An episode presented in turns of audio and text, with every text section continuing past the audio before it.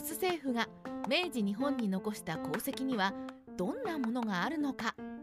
留守政府とは岩倉具視、大久保利通、木戸孝允など政府首脳が欧州視察に出発した後に三条実富を頂点に西郷隆盛、井上馨、大隈重信、板垣退助、大木高藤が主力となって組織された臨時政府です。留守政府は明治よねんじゅうにがつから明治ろくねんくがつまで活動し、多大な功績を残しました。では、留守政府が残した功績とは何でしょうか。留守政府以前、最初に留守政府が成立するまでを簡単に説明します。廃藩置県以前、日本にはさんびゃくぜん後の藩と呼ばれる独立国があり、各藩の大名が司法、行政、立法の三権を握り、藩兵として軍隊も保持していました。徳川幕府はこれらの藩を服従させていましたが、基本的に内政に干渉することはなかったのです。しかし当時のヨーロッパやアメリカでは統一された独立国が当たり前になっていて、明治政府は諸外国に倣い富国強兵を目指すために藩を廃止して県を置き、諸藩の大名を東京に集め、地方には県令という役人を派遣して直接統治に踏み切りました。日本で中央集権が機能したのは飛鳥時代から平安時代の初期までで、廃藩置県はせんひゃくねんぶりに日本の形が大きく変化する大改革だったのです。岩倉遣欧使節団、明治よねんしちがつじゅうよっか、廃藩置県の後始末が済まないうちに岩倉遣欧使節団の計画が持ち上がりました。岩倉遣欧使節団とは、幕末に徳川幕府が締結した不平等条約改正の下準備や明治政府樹立の挨拶、そして西洋文明の視察を名目に計画された総員ひゃくなな名の大規模な海外使節団であり、条約改正も視野に入れていたので、政府首脳である岩倉具視、大久保利通、木戸孝允もメンバーに含まれていました。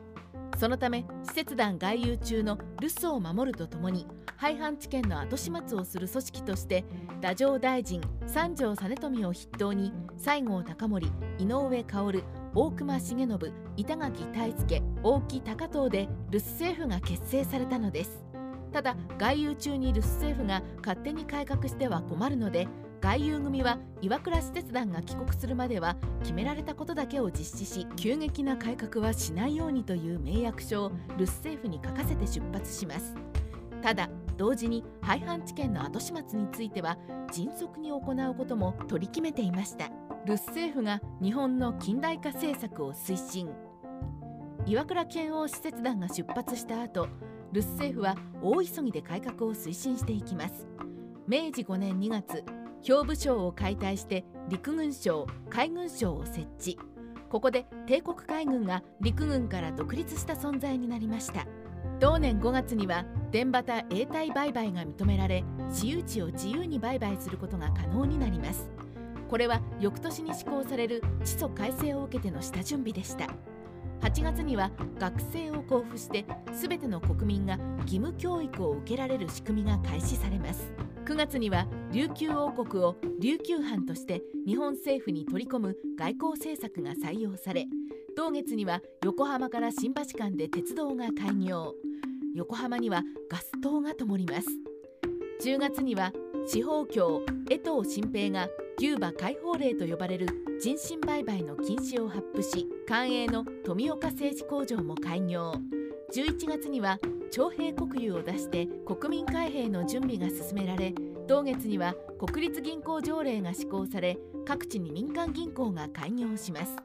じゅうにがつには対応歴を正式採用して隊員歴を廃止しました。明治ろくねんいちがつには全国にろく鎮台を設置して徴兵令が出され、しちがつには地租改正の条例が出て、それまでの収穫物による物納から土地の売却価格の さんパーセント を地租として勤納する納税システムが始まります。どれ一つをとっても日本を揺るがす大改革でしたが、留守政府はいちねんじゅっかげつというわずかな期間でこれらの近代化政策をやり遂げたのです。もちろん学生や徴兵令、地租改正については地租の重税や武士の特権を奪われた士族、働き手を軍隊や学校に取られる農家が激しく反発し、各地で一揆が起きますが、これらは留守政府でなくても誰が明治政府を指導しても起きることでした。外遊組と揉めた理由は？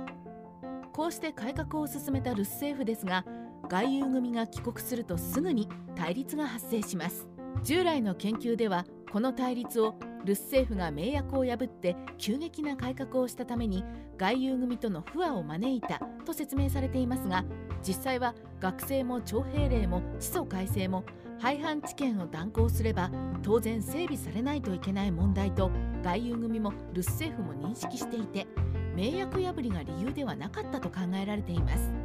では何が問題でトラブルが起きたのか。それは外遊組が日本を留守にしている間に起きた政官論争と人事の変更だったようです。政官論での対立。最初に政官論争について簡単に説明します。明治政府は維新後に欧華政策を進めると同時に、李氏朝鮮との外交でも従来のしきたりを変えていきました。しかし李氏朝鮮は日本と反対に鎖国攘夷を掲げていて、日本を西洋に寝返った裏切り者と考え、外交文書の受け取りを拒否し、釜山にいた在留邦人にも迫害を加える事態になります。これを受けて日本では無礼な李氏朝鮮を懲罰すべしという政官論が起きていて、留守政府でも対応を協議し、最終的に西郷隆盛が単身で武器を持たずに朝鮮に渡り、開国の必要性を説くということで話がまとまり、西郷が朝鮮に渡ることが閣議決定していました。外遊組の岩倉具視や大久保利通は、西郷が李氏朝鮮に赴けば必ず殺害され、そうなれば軍隊を派遣するしかなくなり、清朝も朝鮮を助けて参戦して収拾がつかなくなると反対。今は国内政治の安定が最優先だとして裏工作で閣議決定を覆してしまいます。政官派はこの裏工作に憤慨し、西郷を含め江藤新平、後藤象二郎、板垣退助、副島種臣が辞表を出して明治政府を去るめいじろくねんの政変につながりました。人事面での対立。山城屋事件。もう一つの大きな問題が人事面の対立でした。留守政府が政治を見ているいちねんじゅっかげつの間に、日本では大きな疑獄事件がふたつ発生します。山城屋事件とおさり沢銅山事件です。山城屋事件とは、元騎兵隊員で山縣有朋の部下だった清少山城屋和助が陸軍省の公金を横領して国家予算の いちパーセント 相当の穴を開けた事件です。和助は関係書類をすべて焼却した後、陸軍省応接室で滑腹自殺を遂げたために事件の真相は闇となりましたが、当時陸軍大夫と近衛総督の地位にあった山形の責任を追及する声が薩摩閥と司法省の江藤新平から上がり、山形は近衛総督と陸軍大夫を辞職しました。これは薩長閥の政治バランスを崩す事件であり、留守政府の責任者であった西郷隆盛は山形の辞任に反対し、薩摩閥をなだめていましたが、山形の責任追及を叫ぶ声を抑えられず、辞職した山形に代わって自ら陸軍元帥に就任。さらに政治力欠如を補うため、後藤象二郎、江藤新平、大木高遠を参議に追加します。しかし外遊組の目から見ると、西郷の行動は山縣有朋を意図的に失脚させ、非長州閥の後藤象二郎、江藤新平、大木高遠を引き込んで長州の勢力をそごうとしていると疑念を与えました。人事面での対立。おさり沢銅山事件。もう一つのおさり沢事件は、大蔵卿の井上馨が南部藩の御用商人村井元兵衛が借金の方に南部藩から経営を引き継いでいたおさり沢銅山を難癖をつけて差し押さえ、村井家を破産に追い込み、銅山を競売にかけ同居人の岡田平蔵に払い下げた上に、樹脂医井上馨所有の考察を銅山に建てて私物化を図った汚職事件です。村井茂兵は井上の汚いやり方に憤慨し、司法省に訴訟を起こし、司法卿江藤新平がこれを問題視して井上馨の逮捕を求める事件に発展します。この時西郷隆盛は汚職の噂が絶えない井上馨を三井の番頭さんと呼んで嫌い、山縣有朋の時と違い全く擁護しませんでした。